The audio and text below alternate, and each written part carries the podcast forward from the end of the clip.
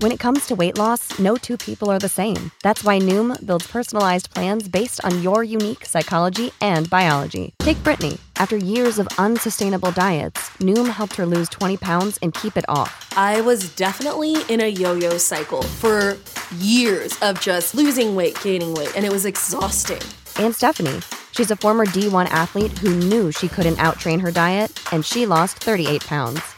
My relationship to food before Noom was never consistent. And Evan, he can't stand salads, but he still lost 50 pounds with Noom. I never really was a salad guy. That's just not who I am. Even through the pickiness, Noom taught me that building better habits builds a healthier lifestyle. I'm not doing this to get to a number, I'm doing this to feel better. Get your personalized plan today at Noom.com. Real Noom users compensated to provide their story. In four weeks, the typical Noom user can expect to lose one to two pounds per week. Individual results may vary. This episode of Bush's Breakaway is brought to you by you, the listener, and all the support you give us. Obviously, this has been a very weird day situation, and I've said a million times to people around me, I think this is the biggest Ranger story in the last year. I think I've said that nine times this year. I don't know how it keeps happening. It just keep it just keeps coming. So we'll talk all things Artemi Panarin. We have Ishan Tharoor of the Washington Post come on. He's the foreign affairs columnist to talk about everything with Artemi Panarin. He's a huge Ranger fan and a fan of the show. We discuss Eichel trades. Everything happens in this show. We talk about the Sun. Let's get to Mark Messier and uh, I guess go from there. Here we go. Hi, everybody. It's Mark Messier, and you're listening to Blue Shirts Breakaway, the number one Rangers podcast.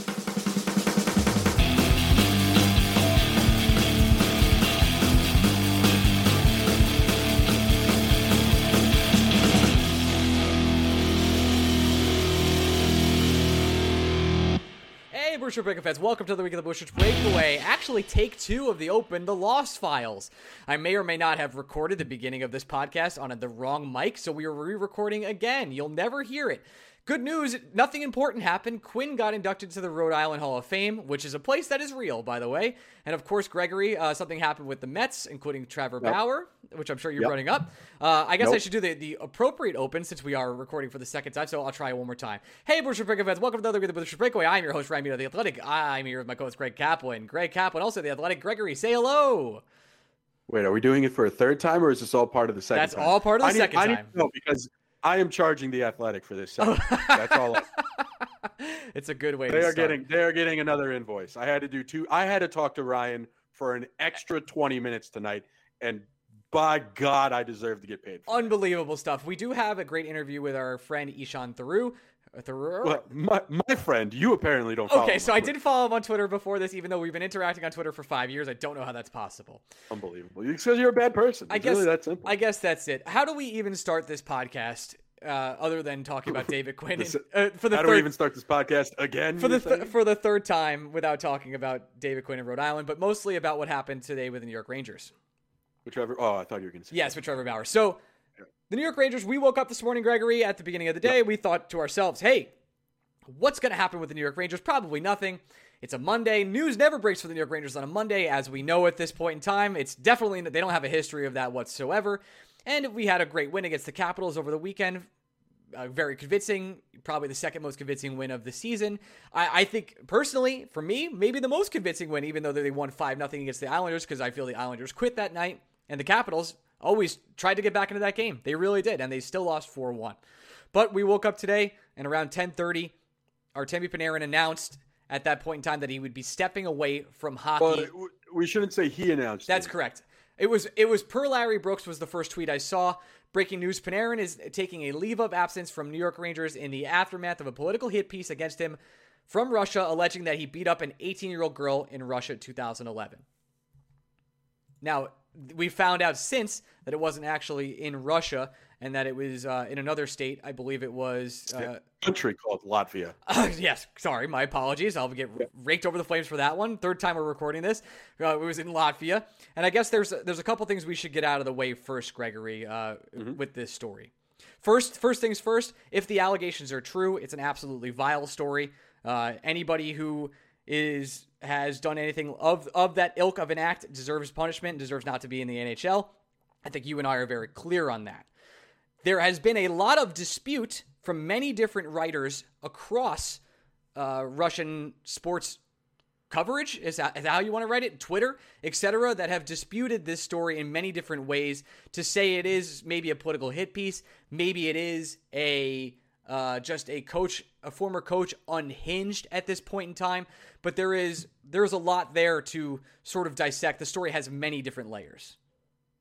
Yeah it's difficult i think is the most appropriate way to describe the story. Like you said uh, the first things you have to address when you're talking about this story is the allegation itself. And if it's proven to be true, uh, disgusting, abhorrent, I don't care the name of the player that commits an act like that. It's unacceptable. It has no place in our society. It needs to be dealt with harshly and swiftly. Um, now, that being said, the important circumstances that we have to keep in mind when talking about this story, it's not coming from a victim it's coming from a head coach that coached Panarin back in 2011. And we should say these are not our words. This is not our opinion. This is what has been reported by um, a number of Russian sports media outlets on Twitter that the source of this information is, to put it lightly, untrustworthy. To put it frankly, they I've seen him called a drunkard. I will. I've seen him called yes. a loose cannon. I've seen him called straight up radical and someone that would want to say certain things about someone, in this case, Artemi Panarin, who has no, not notoriously, but famously anti Putin views that he is not afraid to share with a wide audience. This is per Slava Malamud, and he's a, uh, the, according to him, the Russian Twitter expert of sports.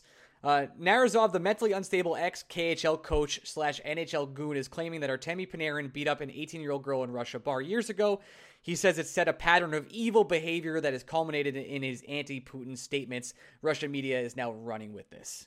So there have been many, many people. I mean, there. I we have one here from Alvis Kalaninis. I, I'm going to butcher that, so I'm just going to call him Alvis.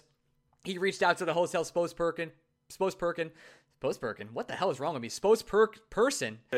Wow, Th- three times the charm. That's what this podcast is. Time three times the charm, as well as multiple other sources have told me that there's no such incident that has occurred. One person who I spoke with answered with, "No, absolutely not." If you look at what Nazarov has said and do a little research, you, you'll instantly see through his lies. Yes, it's the source of this information is troublesome in his own right. However, with that being said, right. we also need to mention that the New York Rangers have come out strongly against these accusations. We've seen the same from the NHL. Um, we've seen the same from Panarin's agent. I don't think we've actually heard anything from Panarin himself, but there are very good reasons for why we haven't, because this is a man who, from what we've been able to gather, seems to be fearful for loved ones, and he needs to figure that out first and foremost. Doesn't matter what the New York Rangers do. Doesn't matter how many games he misses for the New York Rangers. Doesn't matter how the New York Rangers play without Artemi Panarin. Artemi Panarin's chief goal right now is to make sure that his family is fine. And if he thinks that he needs to step away from hockey in order to make sure that the family he has left behind in Russia is safe and not facing political persecution, uh, yeah, do it. Do it for as long as you need. We'll see you when we see you, if we see you. You, the whole reason he plays hockey he's not doing it just because he loves it. He's doing it for his family, and if he he's got to protect his family, right? Point blank. Yeah, that's simple. There's we get into it a little bit with Ishan later. He is the foreign affairs columnist for the Washington Post, and he has a little more insight on what's going on over in Russia and what might have driven this to have happened if uh, at this point in time, which is it just has strange timing to say the least. But Artemi has to protect his family because there has been a lot of situations where in Russian state history, at least from our knowledge, I mean, we say in the interview later, they tried to, to poison, allegedly, the opposition as opposition leader last year. So I can understand as to why Artemi Panarin would go wanted to go take care of his family at this point in time. My gut reaction, Gregory, and I, I said this earlier when we recorded the first time, is, and I say it later in the interview too, I think this might be uh, the last we see of Artemi Panarin this year. To me, my gut feel is that he steps away for a reason here to make sure all of his ducks are in order, to make sure that his family is safe, to make sure that the top priority of his life is hey, is everyone I love and care about being taken care of and can I can I go to bed at night knowing I did all I can? Hockey is secondary to me at this point. I hope I'm wrong, and in, in the fact that I that he comes back sooner than later and he gets this all sorted out, and that everyone is safe. But for right now, I I am my gut feel is that we don't see Artemi Panarin the rest of the season. As strange as that sounds, I don't know if it sounds strange. It's it's the way it needs to be at this point in time. When you take a step away, you're not taking a step away. I don't expect Artemi Panarin to be doing any skating in the step away that he's doing. I expect him to get his affairs in order and how they need to be in order. And I need him. I expect him to take care of the business he feels like he needs to take care of. Whether that takes a couple weeks, whether that takes a couple months, it's not for us to say. It's not for the Rangers to say either. And I think the Rangers would be the first ones to tell you that it's not for them to say either as well. They understand what's going into. We when we were planning to do this podcast, there were talking points we would like to discuss, I'm sure, like the Rangers' performance um, over the weekend on Saturday afternoon against the Capitals when they played one of their better games. And they played one of their better games because David Quinn, who apparently we can confirm listens to this opinion, podcast, absolutely. Uh, he listens to this podcast. Glad you texted him, Gregory. Me, he heard. Well, I didn't have to text him. I told him, buddy, just listen to the OT on Thursday, and I'll tell you everything you need to know. And he was like, listen to I... a top 10 New York Rangers podcast every single Incredible. week. I guess I will. Incredible. Twice a week, even. Uh, he, I, the reason the Rangers needed to move Artemi Panarin up to that top line to get players like Mika Zibanejad and Alexi Lafreniere more involved offensively because Panarin was the source of the Rangers offense, and these players were struggling offensively. How do you counteract their struggles by putting them with someone that can help elevate their games. And that's what Artemi Panarin did. And it's that's what Artemi we could have assumed Artemi Panarin was going to continue to do. And we could have seen a different Mika Zibanejad moving forward this season. That's gone. We don't know how long it's gone for. And it's honestly, again, it's not important. If the Rangers lose the next 15 games that Artemi Panarin doesn't play, tough shit. It is what it is. Like it, this man, it, it's we we live in such a political time now where whether whether we want like it or not, whether this was always the way it was and we're just realizing it now, everything seems to be political. But here in the United States, even in light of everything that has happened over the last 2 months, 3 months, 4 months, it's starkly different than what happens in Russia. And I it's we're not being flippant when we say something like this is a life and death situation. It could be. That's the those are the stakes you play with when you speak out against someone as powerful as Vladimir Putin in a place as run by Putin that Russia is. Right. If Artemi Panarin truly believes that his family is at risk because Panarin made an Instagram post in support of Russia's opposition leader and has made multiple comments to multiple out, outlets before about his distrust and distaste of how Putin runs Russia and his desire to see hit the country that he loves and the country that he is from become something better than what it is now. If he feels like those actions have now put his family at risk and he needs to protect his family, buddy, do what you got to do. Take as much time as you need. You don't need to play a stupid sport for shits and gigs, go do your thing. When we, if a fan gets upset about it, it's not so that's not even a fan. It's barely a person. Yeah, I'm uh I'm an Artemi Panarin fan, as as as pretty much all of us are that listen to this podcast. It does seem out of character for uh, for the allegations, but hey, I've been surprised before. I really have. So I, I'm waiting for see more information here. But everything we've seen, everything we've read, Gregory, has pretty much pointed into a different direction. I think it's actually super important to read the New York Rangers statement from on this situation, which is Artemi vehemently and unequivocally denies any and all allegations in this fabricated story. This is clearly an intimidation tactic being used against him for being outspoken on recent political events. Artemi is obviously shaken and concerned and will take some time away from the team. The Rangers fully support Artemi and will work with him to identify the source of these unfounded allegations. This is by far the strongest statement the New York Rangers have ever released in our six years covering the team at this point in time. This is something they responded to quickly. This is the most aggressive they've been with it. And they're not the only ones that have done it too. The NHL have also at this point. So there, uh, there has a, been a bunch of denial. We'll have to wait and see how this plays out. I'm curious to see how it plays out. Obviously, as I'm very invested in the, the well being of Artemi Panarin because he plays for my favorite hockey team and the hockey team I cover on a weekly basis. And he not only that, it is his team and he's the key to the future of success for the New York Rangers. I don't even think that's a question at this point. He is the most important player on the New York Rangers, and I hope I hope all of this comes out as false. I hope this all comes out with him and his family okay and safe, and I hope him back on the ice as soon as he's ready. And that's all I can hope for, Greg. Yeah, we've been critical of Rangers PR statements in the past, and I'm sure we'll be critical of Ranger PR statements in the future, but no bones about it. That is the most defiant and immediate statement we've seen the Rangers release because they released it less than an hour after the report report originally came out from Larry Brooks that we were. And I feel see. like they were blindsided too by this. I just they must have they must have been because I, it's just my opinion. Again, this team played Saturday afternoon, mm-hmm. right? This you're there.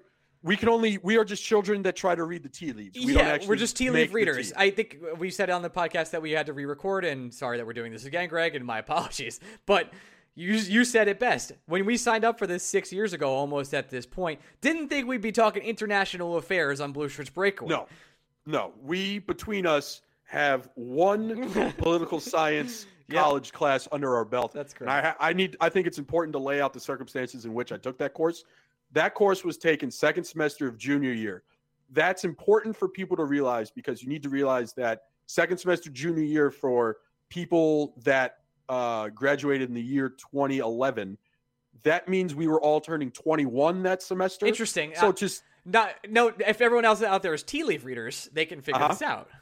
Yeah. Needless to say, uh, we had always abided by the law and never once touched the devil's Don't juice. Don't get fired before before Don't get fired before our twenty first birthday. Yeah. Not not get fired. I don't want to get grounded. If my mom ever listened right. to this and heard, uh, fun fun fun. That not a. I mean, this is not really a fun podcast, but a fun story, a fun aside. Um, junior year was the first year my parents let me take a car on campus and the rule was for me to keep the car all year, I had to make Dean's List first semester. Greg Kaplan made Dean's List first semester. Only semester in his entire college career he made Dean's List because he needed a car. Congratulations. Uh, second semester, well, you couldn't take the car away from me now. So Greg got put on academic probation within literal weeks of the semester starting. Very needless nice. to say, I didn't pay a lot of attention in this course, but I rallied. I think I got a B. Life is good. I took world um, I took worldviews and values as my first transfer in course, so I think I understand all the worldviews and values now. I didn't even know Marist offered that course. Good for Marist. Shout out Marist College. Good for you guys. Uh, Have us back. Yeah, it's to be clear, to be concise, to be as upfront about this as we possibly can. The fact of the matter is, we don't know. We have we no don't idea. Know. We have no idea. No one really knows. What we do know is we're not hearing from a victim. We are hearing from people that were around Artemi at the time that say it didn't happen.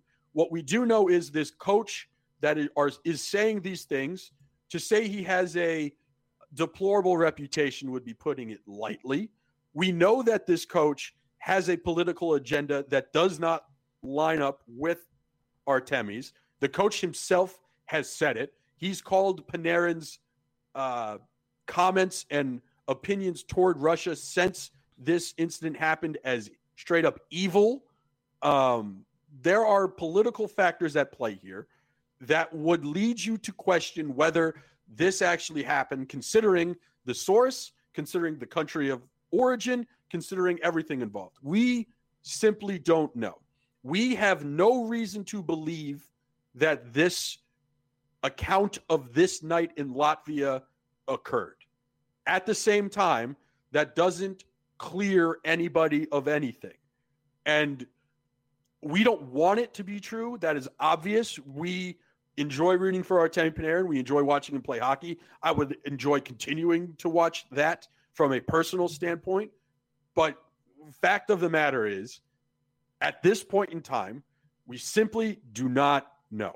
So it's if I can't imagine being in Artemi Panarin shoes or skates or whatever article of clothing he decides to wear on his feet on a given day. Sucks. I can't imagine being him and trying to do anything that isn't protecting his family. I, I it, it's not how I'm wired. It's not how you're wired. I don't think it's how 97% of our listeners are wired. If he needs to step away so he can take care of his affairs, he can make sure everyone is okay, make sure everything is fine back home. He's got to do it. And it, I, it, it doesn't matter how long he does it. It doesn't matter if Mika Zibanejad continues to struggle when he's gone. It doesn't matter if the New York Rangers can't find a way to replace his scoring or Chytil's scoring or Kakko's scoring at this point. It doesn't matter how many games are won. It doesn't matter how many games are lost. It doesn't matter how many minutes David Quinn is playing Julien Gauthier. It doesn't matter anything. It doesn't matter if Jack Johnson's back in the lineup. Now that it doesn't matters. matter if Jack Johnson solves world peace. Okay, well, none that of it matters too. matters. None of it matters. This guy needs to take a step back. He needs to understand what is happening in his life because his life is not just hockey. And he's made it very clear that he doesn't want his life to be just hockey. You know how we know that? Because he's made these statements in the past. Right. He cares deeply he's pretty- about the future of his country. It's not only that; he's a pretty like active guy in, in in community in New York too. He's made a lot of donations, made a lot of appearances. He's been very he's very pro social change in these ways. Not trying to be like a Panarin supporter, like trying to get away from. I am a Panarin supporter as the person he is. Obviously, if the allegations are true, that's still disgusting. But everything he's done in his character hasn't really shown that. He's shown he wants to help communities constantly. So we do know that, Greg. yeah, it's eh, it, it- it's weird thinking about what this podcast was going to be before Strange. this news. Well, let's broke, let's talk about like what we do know, right? Like the things we we do know well, which is the New York Rangers. We are experts in that in that field in that topic, and this, some people would disagree with that statement. um, okay, we are idiots who talk about the team constantly. I got you. Um, and this is a situation where the New York Rangers were already struggling to score. You already mentioned that. They are a team that have played close hockey games, who really all their offense, at least that I could think of for the most part, either is accidental, where the puck accidentally falls into the net, or it's a perfect pass from Artemi Panarin. That's the only two ways the New York Rangers score currently. One of those ways is going away for who knows how long, starting now. Maybe Artemi Panarin is back by Sunday. Maybe that's the case. But my gut feel says it's a lot longer than that. So, with that being said, the New York Rangers are going to struggle finding offense over the next couple weeks. They do not have Filip Chytil. It's officially 20 minutes and 33 seconds into this podcast, Gregory, of the second time we were recording it. The second time. And even on the second time we got to 20 minutes, and we still haven't mentioned the Lord and Savior Kaapo Kakko being on COVID protocol for the second time again. He's now out for an undetermined amount of time, just despite what uh, Quid says doesn't know when he's coming back. He says he's feeling well. That's all we know. This team doesn't have Kaapo This team doesn't have Filip Chytil. Jacob Trouba is out. This team is now without Artemi Panarin. Mika Zibanejad is an icicle. Ryan Strome is still doing his best to miss every net possible. This will be a team that struggles no matter what. Who's going to be playing a Flyers team who, who is begging to get back into the win column at this point in time.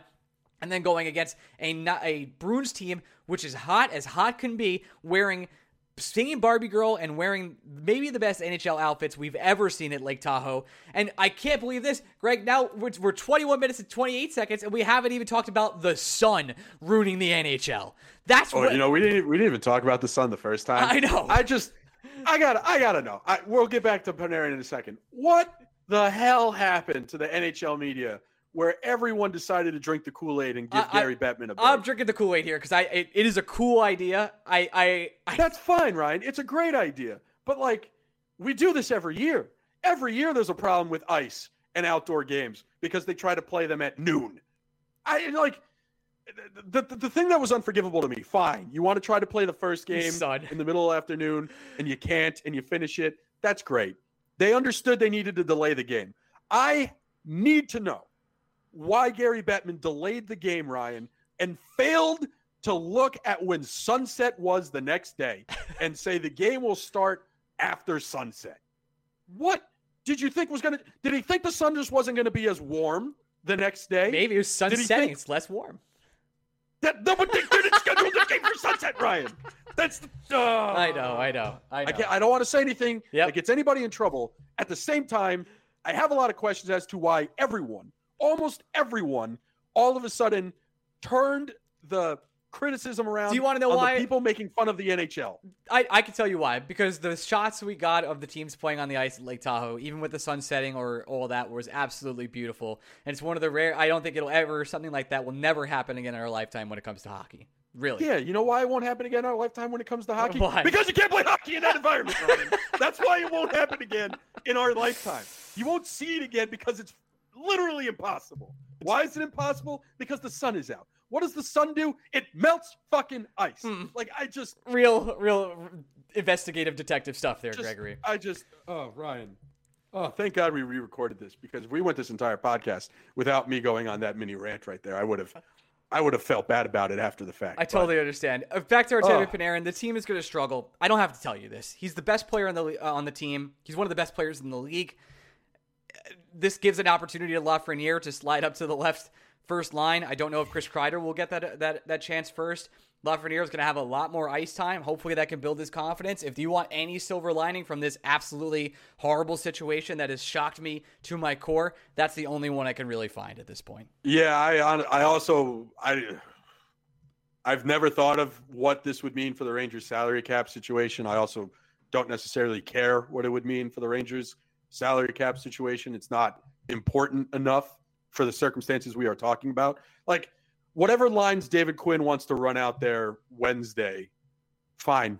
It, it it's not as important as what we're talking about now. And we go into this with Ishan, and it, it, it's worth questioning it, something else has to be up, whatever it is, for Panarin to take a step away. We we would think. th- I, I I I honestly don't know. I don't want to speculate because I don't want to Yep. say something There's that nothing straight up isn't we- true. I- We don't know. I just want I want Panarin to be safe. I want his family to be safe.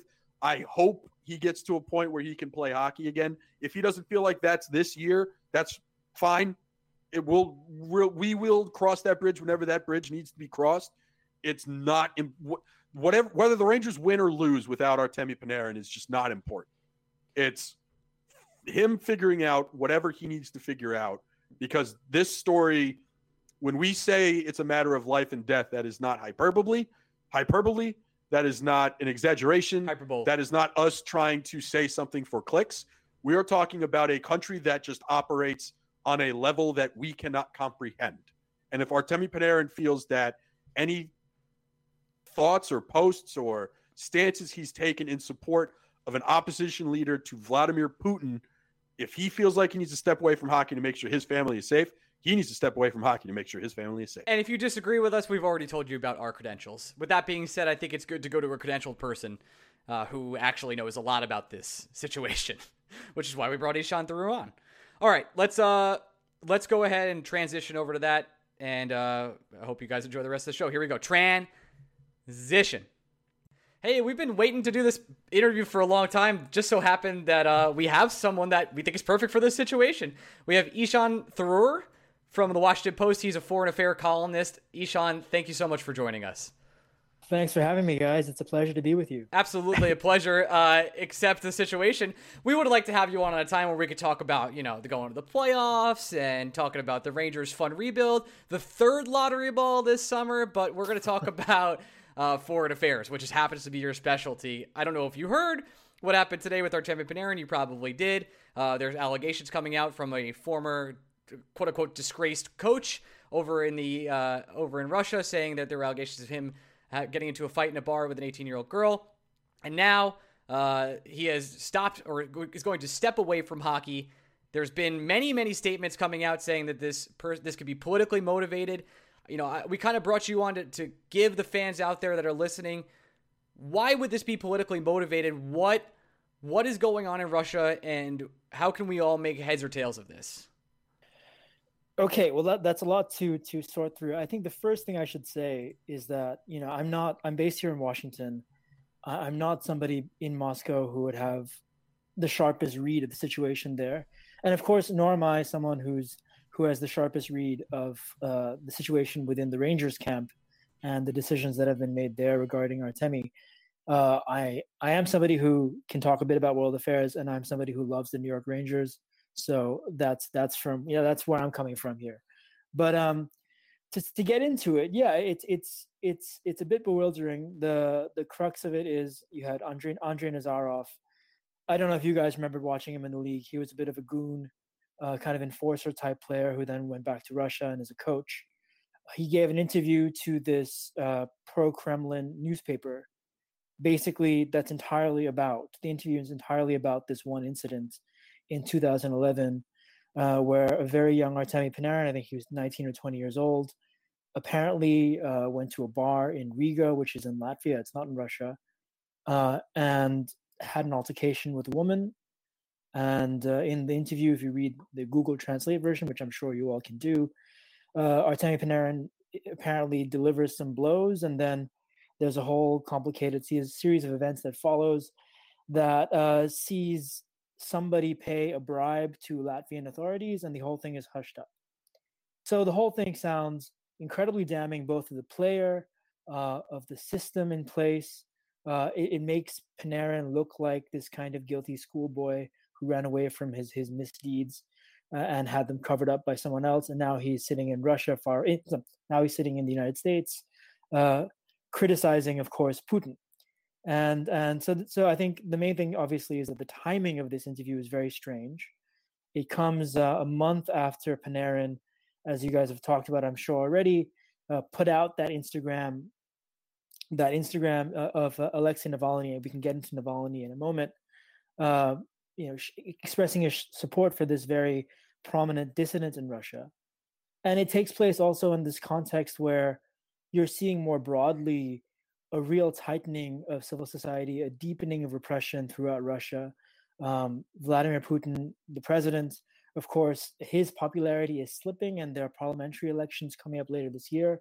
So the general climate in the country is one uh, where all sorts of critics of the regime are falling afoul of its various uh, um, mechanisms of uh, clamping down on dissent. So this could be part of it but again I, we don't we don't we can't know for certain you know this this is something I, am well i'm happy to get into and I'm, I'm sure you guys have curiosities about but uh that's that's kind of the synopsis of it so far well i i, I think the overlying theme and maybe even the title of this week's episode is essentially we don't know everything and we won't know everything but one thing i do think is very helpful not just to us but for ranger fans out there and honestly, Americans, uh, casual Americans who might not watch the news on a nightly basis, is there's always been a fascination with Panarin about his willingness to speak out against our uh, Vladimir Putin. And every time it comes up, there's like, oh, that's interesting, or oh, this is good to see from either us on the podcast or beat writers or just any foreign affairs officials anywhere in the United States. But we've never truly understood the consequences of that action because those consequences don't necessarily exist in the same realm here in the United States. So, Ishan, I, I think it's important. Could you put into perspective what it is for someone like Artemi Panarin to simply say he doesn't support Vladimir Putin? It's a pretty big deal. Uh, you know, he gave this interview uh, on a YouTube channel in 2019 that was probably the most uh, damning uh, sort of statement at the time because it's not just that he complained about Russia or that he complained about uh, you know something atmospheric about the country. It was specifically about Putin himself and about the fact that we don't need him to be uh, this you know all powerful uh, ruling president. We there anybody else could take over the job and be just as good. He said some pretty strident things there. He um, it's not as if he's you know constantly going on about Putin. He's not somebody who's overtly political. He's made a few conspicuous statements over the years, and and he's you know volunteered his, his grievances here and there, but it isn't as if he's some sort of dissident. He's not. He's a hockey player. Uh, but nevertheless, yeah, absolutely, he has been this guy who uh, is willing to speak up, and that you know the the parallel to be drawn is between him and Alex Ovechkin, right? Mm-hmm. Because because Ovechkin is you know he's a he's sitting here in the nation's capital, uh, a beloved you know Washington D.C. based athlete.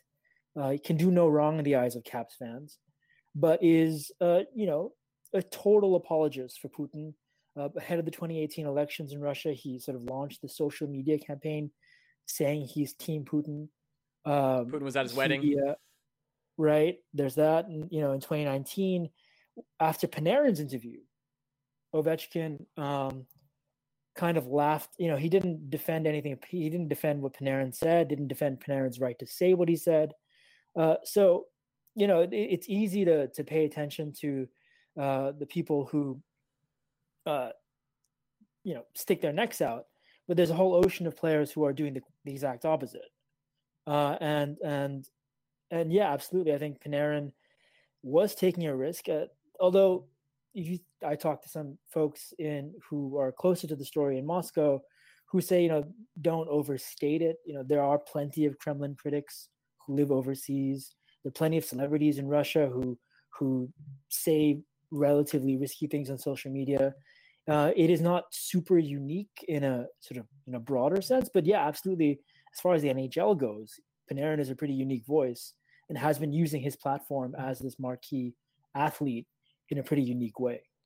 Is he one of the? I mean, from what I know, he's one of the only hockey players in the United States to really kind of stand out and post this pro. Is it is Navalny is his name? Navalny. Navalny, as you know who I am. Uh, Naval- Navalny uh, statement. I know if you could just educate us real quick on kind of what the opposition leader is going on. I know this is like a seven 17 hour story, but is there a quick synopsis for people who don't know exactly what's going on? Sure.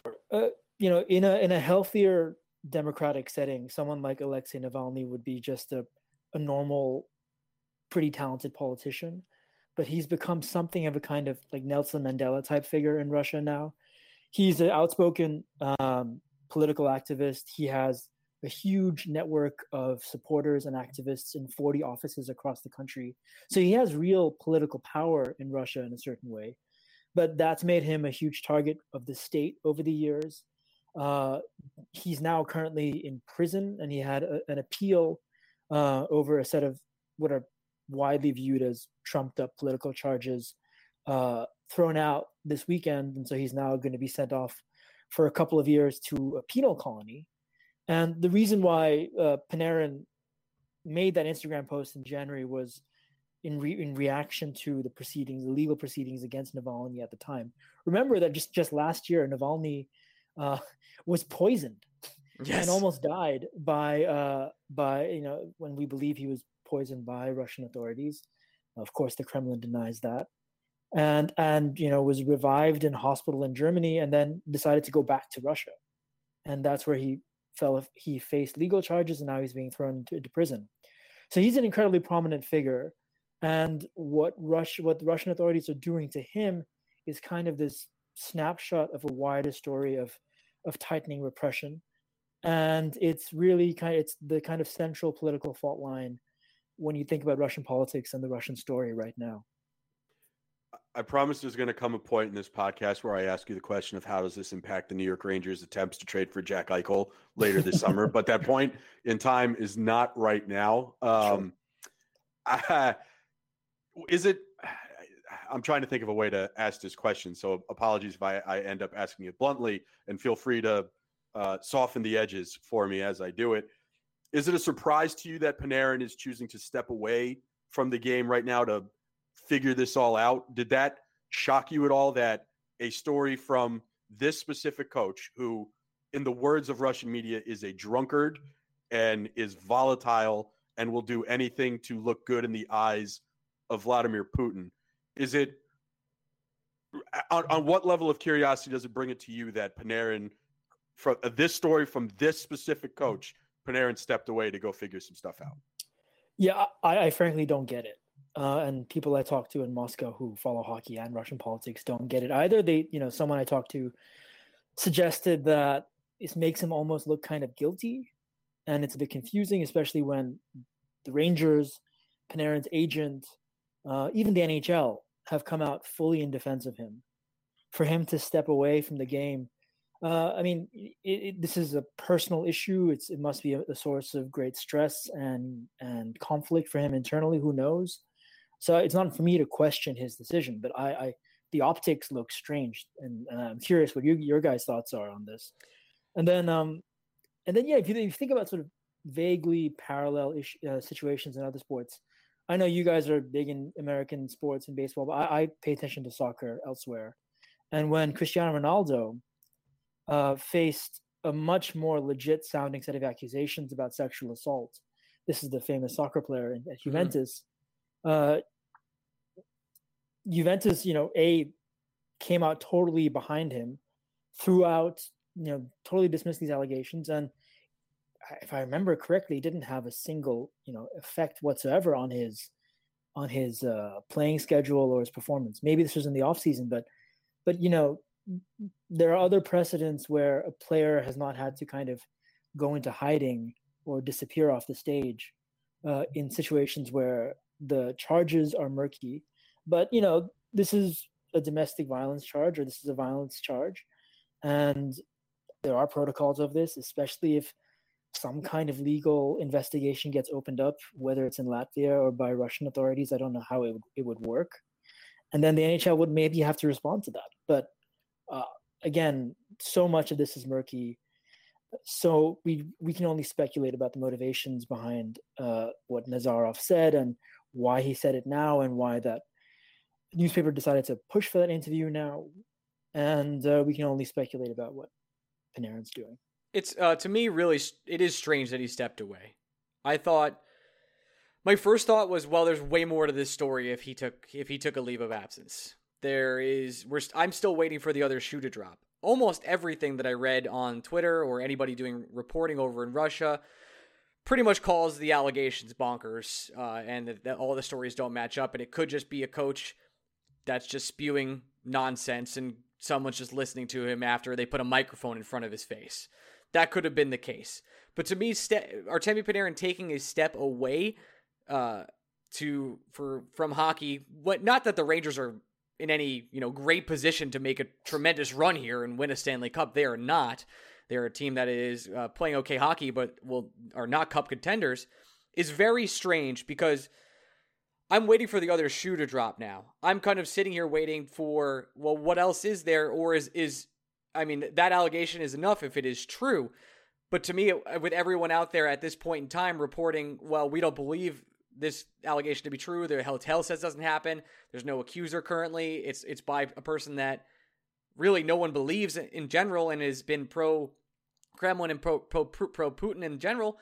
I don't know why else Artemi Panarin would step away unless he felt his family was in danger at this point due to some reasons, maybe politically or otherwise. I can't, there's nothing else, and maybe there's a piece I'm missing here you can enlighten me on, but that would be, that's my number one theory, and that's my opinion, but that's, that's what I lean at, to at this point in time. Yeah, I mean, I saw that reporting in a bunch of the stories. I mean, not that reporting. I saw that that speculation really mm-hmm. in a mm-hmm. bunch of the pieces put out by the beat writers. Uh, I, I, I don't know. Again, I, I did pose this to somebody in Moscow uh, who suggested that may be a bit overblown. This the idea that there's pressure facing Panarin's family or relatives left in Russia at this Got point. Um, I uh, again, you know, the thing is, if you believe, if we believe, if we are to believe what the Rangers said, which is that this is this is nonsense. It's a politically motivated uh, charge and it's a politically motivated event. Um, then you know you would sort of as a ranger fan and you know not not only does it suck that uh, your best player is not playing for you because he's under political attack elsewhere it also sucks because you'd want to see the rest of the team rally around him you'd want to see the team you know him with our guys and and and this you know this is obviously a strange year and for you know i mean in the context of everything that's happening in the world uh, this is just one more thing. Yes. But uh, it, it, it's a shame. It's a shame that you can't see a show of support for him. You can't see, you know, him score a goal and get congratulated by everybody and, and hugged. Uh, it's a shame that you can't have fans cheering him on, uh, rallying around him there too. Uh, and yeah, him going away, and, and who knows? And I'm curious what the beat reporters will, will get to find out about how long he's going to be gone for. Uh, it's it's a terrible look, and it's a terrible it's terrible news for this team. At what point? Uh, not to cut you off, right? No, but it, it is what I love to do the most. I know. Um, we we mentioned, or um, Ishan, you mentioned Ovechkin earlier on this podcast, and it's worth kind of revisiting that relationship. At what point we, and I include Ryan and myself because we have always actually said usually very nice things about Ovechkin and how entertaining he is and how great of a goal scorer he is. But at what point do we need to be a little bit more reflective on our personal relationships with Alex Ovechkin? And at what point, at what point we're, we're sitting here at 8:06 p.m. on a Monday night. This entire story has happened. The Rangers have come out with a strong statement. The NHL has come out with a strong statement. His agent has come out with a strong statement, and we haven't heard from Ovechkin. And is it Ovechkin's job to comment on this story? No, but has anyone even asked him? I feel like that's the number one guy I want to hear from right now. Yeah, that's a great point, and uh, I'd love to see the context where that happens. I mean, maybe my colleagues will ask him uh, in in the next chance they get. Uh, you know, he's repeatedly said when he's been asked about Russia US tensions that he's not a political guy. It's not up to him. He's framed his support for Putin as just the fact that he's Russian and it's right for Russians to support their leader, which is in and of itself a, a you know a pretty telling thing to say. Uh, but yeah, I mean, I think you know, I don't want to get into the whole leave politics out of sports debate because I I genuinely believe that there's nothing that's that's not political in this world and we are social animals and sports reflect society uh, in many ways. But you know if if we are as a fan base or if we are as nhl as you know fans of hockey going to pay attention to things like what tony DeAngelo says and what artemi panarin says we should also pay attention to things you know that someone who's an avowed team putin leader doesn't say. And and absolutely I, I, would be curious. I think it would it would make sense for any j- journalists covering the sport and covering the capitals to be putting those questions to him. Uh, i just i'm going to point point this out right now because i i did do a google search of alex ovechkin right now to see if i had missed something today. And the the only post alex ovechkin related is uh, the nhl tweeted a video of the one year anniversary of alex ovechkin scoring goal number 700, which was today. That is the only Alex Ovechkin content that is out there, and it is tweeted out by the NHL. So that is, uh, as we call in the business, Ryan, a chef's kiss. Wow. Well, we, we did bring you on because not only are you a foreign affairs columnist and much more educated than Greg and I, probably 10 times fold, uh, you are also a Ranger fan. With Artemi Panarin out, what what do you believe the, the chit? Before, oh. Actually, I, I got a I have a better question because you are a smart dude you are an intelligent dude. You are one of the more fascinating follows that Ryan and I have been able to meet through this odd journey we've been on. Why the hell do you listen to us? We're dummies. Honestly, guys, uh, you guys, I outsource all my thinking on the Rangers to you. You guys wow. tell me what to think about the Rangers Here because I don't have time to like digest everything you guys do. Your gut instincts have now become my gut instincts. Um, I think we see eye to eye on a lot of stuff when it comes to the the this kind of the analysis that tires us that, that that that infuriates you guys about hockey and and the ways in which this league works and so i just love it you know i need you twice a week uh wow both them and the ot the, jesus oh definitely ot yeah for sure um to cleanse my brain a bit we're, everything else. We're here for you, bud. Uh, I'll let you know. I don't think it's going to be really easy for the New York Rangers moving forward, facing a Boston Bruins team who have just absolutely demolished over the last from the start of the season, and uh, to play them pretty much Friday to Saturday after getting the Flyers on Wednesday. I'm predicting a very, very rough week for the New York Rangers, who have just lost not only Kaapo Kakko to, to COVID uh, protocols at this point in time, even though he was just on pro- COVID protocol like a couple days ago. Now, now it's probably official that he has it. Uh, we cannot say that for sure. We are not confirmed on that. But they, uh, David Quinn did say today he's going to be out. He doesn't know when he's going to be coming back. So that's my assumption that he's sort of, even though there, there's limited symptoms, according to David Quinn again, uh, he's kind of facing the the COVID itself. Now that brings us to the thing where we have no Artemi Panarin, no Kaapo no Jacob Trouba, no Filip Chytil, and this this entire year, uh, you're, you're, you're going to be playing Brendan Smith, who I like. Obviously, Hajek and some other players are going to be out there. They've done well, but but you you listen to us and you you watch the team. It's a struggle. It, it, it really is to lose Artemi Panarin to something like this is devastating for any chance. If you had if you had a 1% chance at making the playoffs, it's now 0. So where do we go from here in your opinion? look, I think we all agreed at the beginning of the season that this season, uh, you know, to use a cricket term, which uh, I guess is an educational one for you guys, the season was a bit of a full toss, as in whatever happens, you just hit the ball, and and that's what's happening. We're seeing a bunch of players that we didn't think would uh, excel, like K'Andre Miller. Oh. Uh, where you know, worse comes to worse, we get a really high pick in the first round that we can trade for Jack Eichel.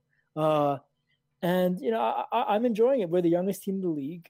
Uh, we don't have the kind of you know what I felt in the last half decade, this kind of depressing, crippling moral responsibility of the Rangers to give Henrik Lundqvist the cup.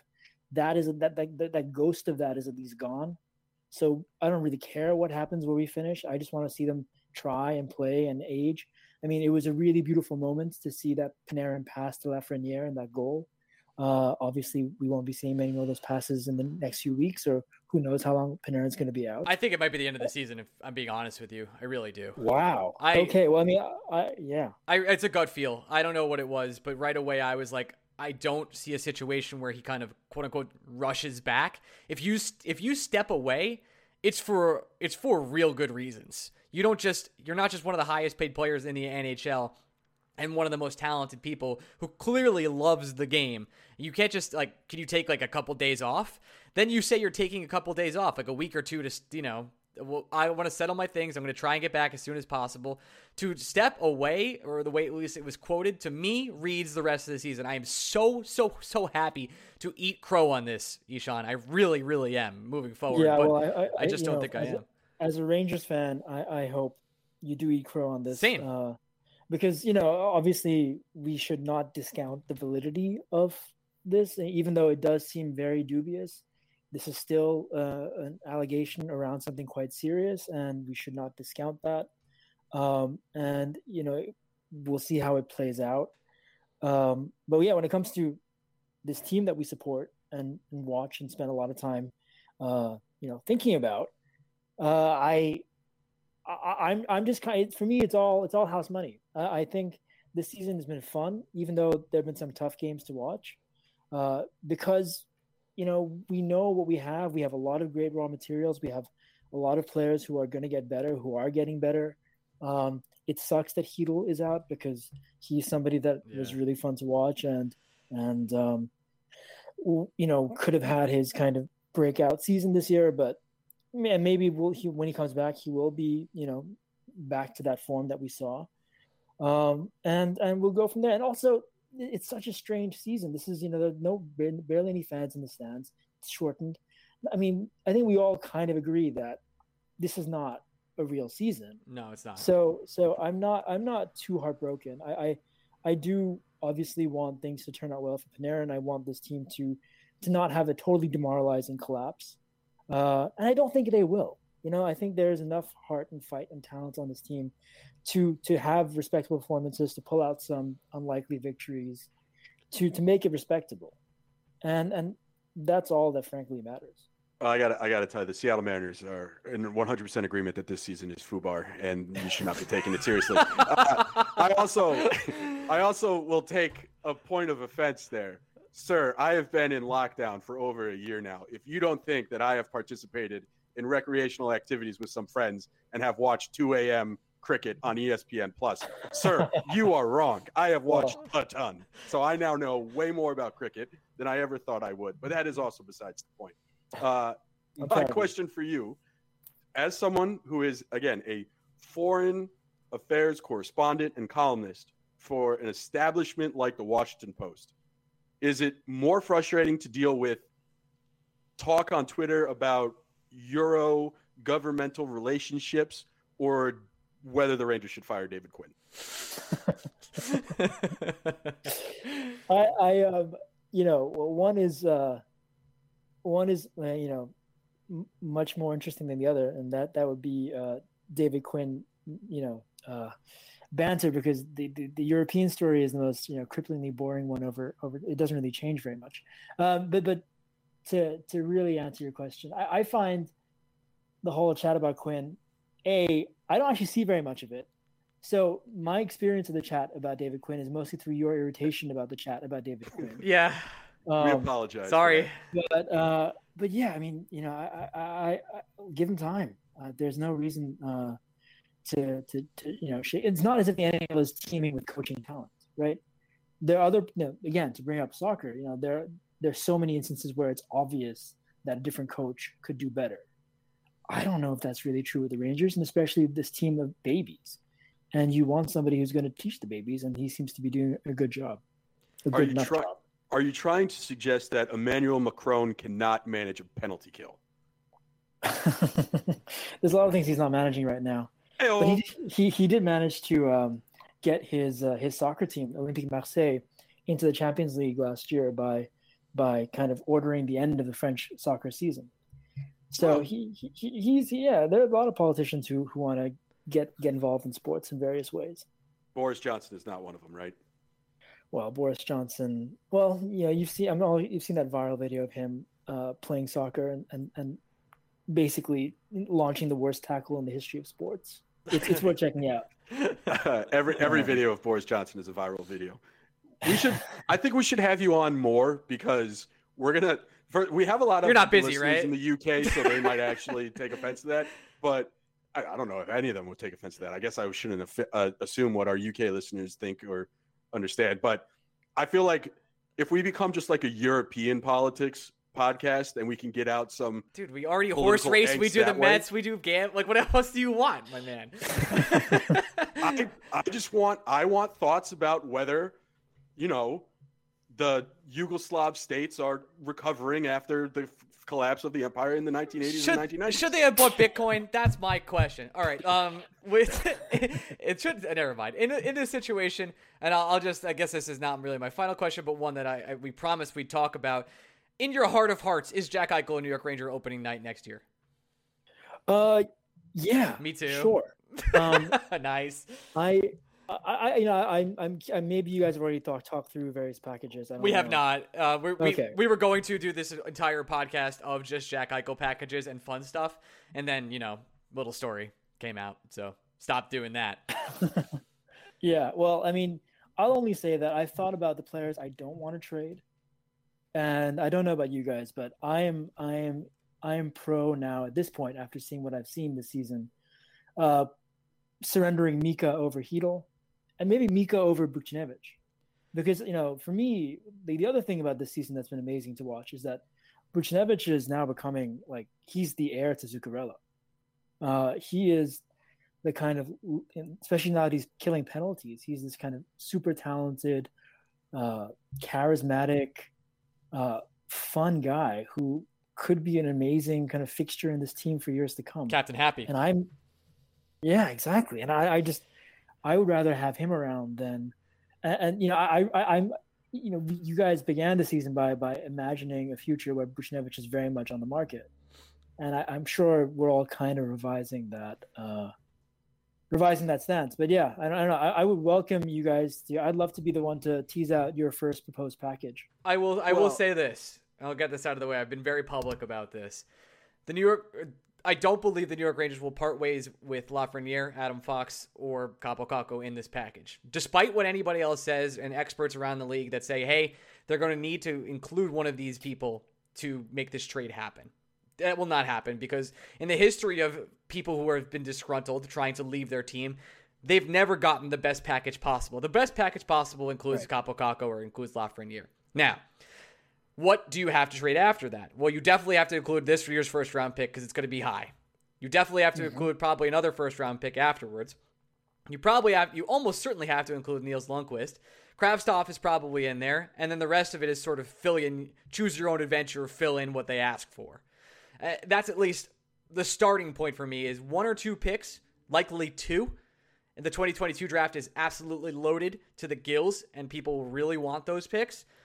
And I know Jack Eichel's contract is quite phenomenal, and he is a young, under control center for a long amount of time. But Kaapo Kakko and Lafreniere will not, at least in my opinion, and Adam Fox is absolutely a lock to stay on this team, be being traded for Jack Eichel. I think they would rather just hold on and see what they have. Yeah, I, I, I will piggyback off that by saying the original points I was going to make on today's podcast before, you know, things happened. Yeah. Was I was going to challenge anyone to name the last time a true star player was traded for equal value. It just it doesn't happen because here the reason it doesn't happen is simple. If Jack Eichel doesn't want to leave Buffalo, he's not going to leave Buffalo. The only reason the Sabres will trade Jack Eichel is because Jack Eichel makes it permanently clear that he doesn't want to be there anymore. And when you're trading someone that doesn't want to be there anymore, you're not going to get full value back for them. I think, I, I, I, I guess the closest we've seen in sports to equal value in a trade. I mean, even the Anthony Davis trade to the Lakers. You're kidding yourself if anyone thought Brandon Ingram was going to become a star or marketable player. It's it's nice that it's developing in that way, but that is not the player you thought you were acquiring when you made that trade. It's and I look at look at Buffalo. The last couple trades they made involving stars, they didn't get anything for Ryan. James O'Reilly. Harden, man, they traded um, all the picks in the world, but that's all the picks in the world. That's it. Yeah, the, yeah, and but and those picks will be meaningless if the Nets are actually good and they're late first round picks in the NBA, where for every one Immanuel Quickley you find, there are 17 other Jared Jordans. Shout out Marist College. Um, it's I, like you you have to look at a trade like um, oh man, like Nolan Arenado didn't get traded for anything. The Mets didn't trade anything for Francisco Lindor. The NFL doesn't really and, do trades. And I, but when Greg, just to cut you off because I'm I love doing it too. I don't oh, think I, I don't think people are really putting into perspective that Buffalo plays in a small market and some teams have imposed self salary caps and they will be struggling. There have been many stories about how NHL franchises are actually crying poor constantly and do not make any money, especially with no fans in the stands. And if you don't think they don't want to pay Jack Eichel that money, especially because they're paying Jeff Skinner nine million dollars a year currently to ride the bench they have a lot of money issues up there, and that's also going to force the price to come down for Jack Eichel. It, just no matter how good he is, no matter how he, how great he is for the franchise, and he's the franchise player, money comes into this. It plays a part, and with COVID and the pandemic affecting the league the way it has, it's going to drive the price down. Similar to what Greg said with Nolan Arenado and Lindor for the Mets, they were able to pay a lot cheaper price because, well, they had the money, and the other teams just didn't, and that's that's frankly a fact. Right. Uh, and, and, not, not to cut off Ishan, but I, again, we love doing it. I will say, just to just to Ryan's point, the only place in the United States that doesn't consider Buffalo a small market is Buffalo. You you won't be able to convince anyone there that they play in a small market. It's that simple. Right. So I mean, the the one trade that I think about a lot, just in terms of you know, this, the last blockbuster trade that the Rangers were part of, when we shipped our captain to Tampa, and Tampa did not give us Point or Sergachev. And I think about like, okay, if we are taking Buffalo's captain, who are the Point and Sergachevs that we're not going to give back to Buffalo? And you know, uh, forget about Fox. Fox is our headman. Um, but in my view, it's K'Andre Miller and Chytil, and I don't. Neither of them should be in the package. I don't think. And, I don't think they will be. I really don't. Yeah. I think Nils Lundkvist and and Kravtsov, and that's why you mentioned Buchnevich earlier, and uh, you know for a fact that we were big on the Buchnevich market and for the Rangers to go out and see what they can get for Buchnevich this year and, and possibly next if they do end up re signing him for maybe another bridge deal, but I don't think that will be the case. I'm now more and more likely feeling that they're going to extend him to a five or six year deal if they can from the five to six million dollar range, if, if possible, or try and get one of these quote unquote pandemic deals uh, as players have been signing because Kravtsov was supposed to be his replacement on the right hand side. And I, I don't I believe if Jack Eichel is obtained, Kravtsov will be one of the pieces that moves out. That might be one of the reasons that Braden, Braden Schneider or Braden Schneider might actually be in the package too. It could be Schneider, it could be right. Nils, it could be Kravtsov. You know, the Rangers had insane right wing depth at the beginning of this year. Now they have almost none, especially after that trade. Uh, if they do trade up Brendan Schneider and Nils Lundkvist, it'll just be Jacob Trouba and Adam Fox moving forward. But you don't need elite third pair defensemen just to win a cup, but you probably do need elite first line centers. So that's that's where I think they'll they'll use the cupboard, go out there. They'll still Buffalo will still get a great package, like first two first round picks, a, a uh, a right winger, uh, sorry, a right winger in Kravtsov, yes, a right-handed defenseman in Nils Lundkvist, who is breaking a lot of SHL records, and probably another prospect or two, maybe even Brady Schneider. Like that is, that's fair. That's not fair value, but that's a hell of a package to get for your captain and to kickstart your rebuild. It gives you like half a team, especially if you add Tony DeAngelo and Ryan Strome to that. Well, I gave you half my squad at this point. You know, you you, you you'll have a lot of firepower. So there there will be a uh, lot to break down there. I will. uh Since I haven't said my trade package yet, I'm gonna I'm going to say something that could potentially be unpopular, but I think it's the only way Buffalo gets true value for Jack Eichel. And I, I'm going to say that it's going to be a three team trade. I don't know who the third team's going to be yet. I'm going to tell you right now that Mika Zibanejad is not going to play for the Sabres or the Rangers next year.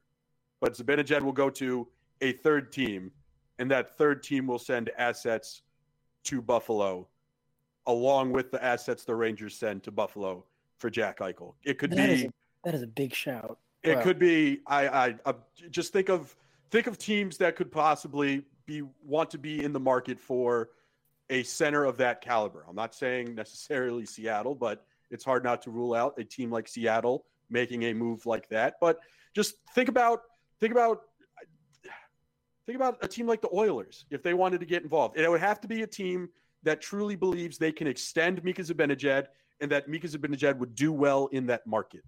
And I don't think Buffalo, considering everything that's happened with Jeff Skinner, is necessarily in the market to trade Jack Eichel, a $10 million center, for a center coming off a down year that is going to make at least $8 million himself.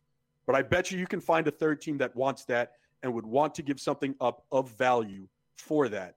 And that's how the Rangers get Jack Eichel. You get a third team involved, you trade Mika Zibanejad to that third team, all the assets go to Buffalo. Celebrate.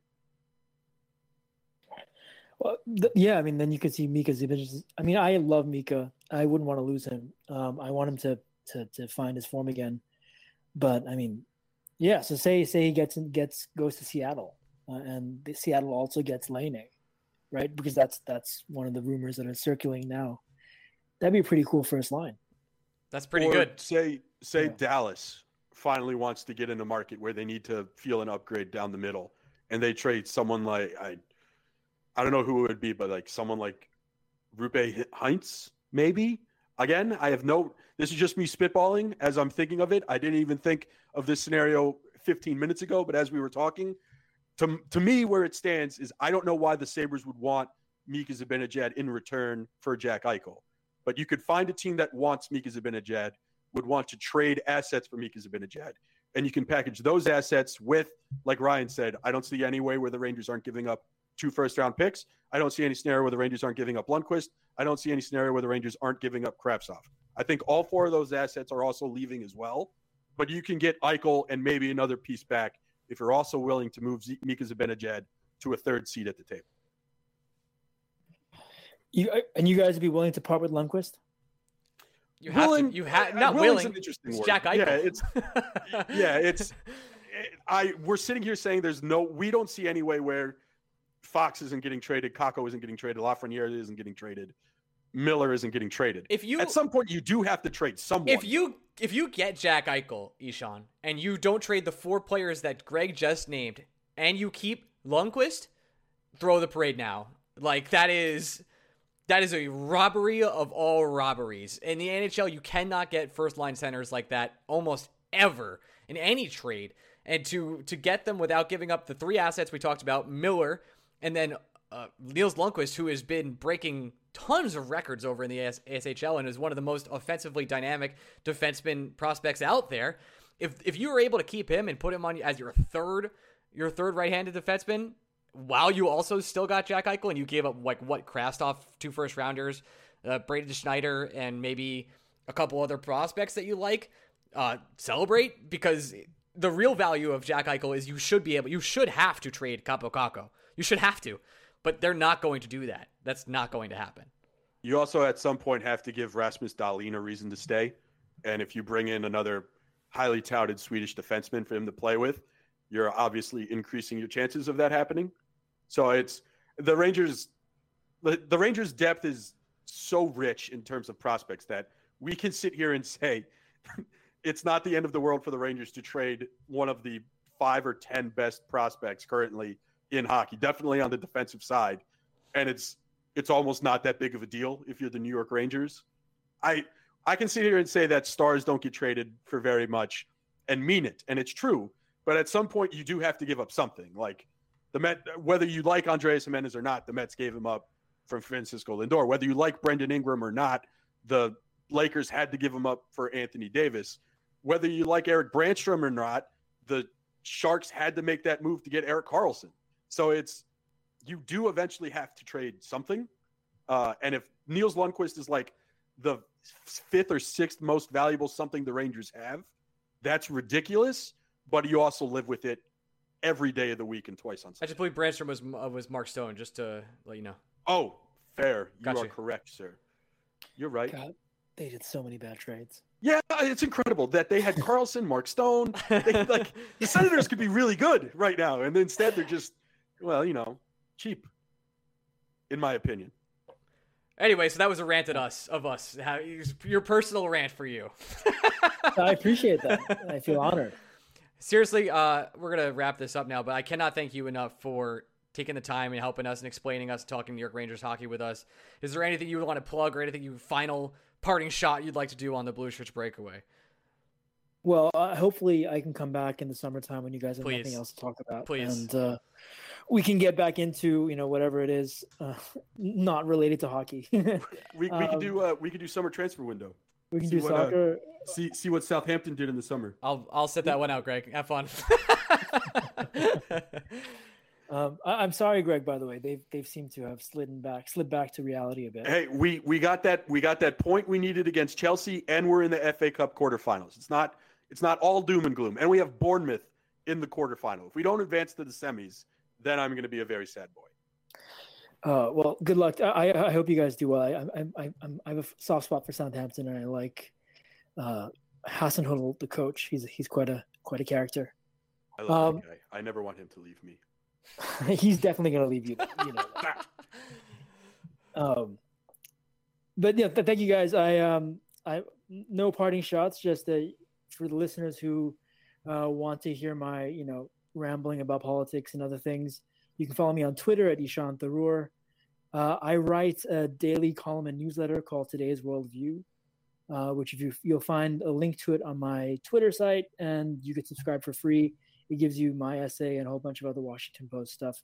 So that's only if you want to to follow foreign affairs with me. Um, but yeah, thanks guys. It's been a real pleasure, and I'll be happy to chat hockey, politics, uh, whatever it is down the road. How how jealous is your brother going to be that you got on the podcast before he did? My twin brother is super jealous. I'm assuming, and I should have actually given him a shout out earlier. He and I have experienced, you know, lived and breathed the Rangers together for uh, many many years, and uh, we were together. We were 10 years old when uh, when we won the cup, and uh, yeah, you know, every day, you know, I, I you know, I'm we're texting every during every game, and uh, yeah, maybe we can both come on as a joint package uh, at some point. we're we're uh, a pro twin podcast, as you might know. I know, but we- we're only good twins. There's no evil twin. Okay, good, good. That's good. All right, uh, we're gonna end the podcast now. Uh, uh, just a, par- a parting shot from me. I think my audio might have been messed up at the beginning of this podcast. I'm so sorry. I'm gonna try my best to fix it if it isn't fixed already. I love you. Please don't hate me. You can follow me on Twitter at Orion Media. You can follow Greg at Blue Shirts Break. We'll be back later in the week with more breaking news and uh, post game of the Flyers. Love you guys. Bye. Everyone knows therapy is great for solving problems, but getting therapy has its own problems too, like finding the right therapist, fitting into their schedule, and of course, the cost. Well, BetterHelp can solve those problems. It's totally online and built around your schedule. It's surprisingly affordable too. Connect with a credentialed therapist by phone, video, or online chat, all from the comfort of your home. Visit betterhelp.com to learn more and save 10% on your first month. That's BetterHelp, H E L P.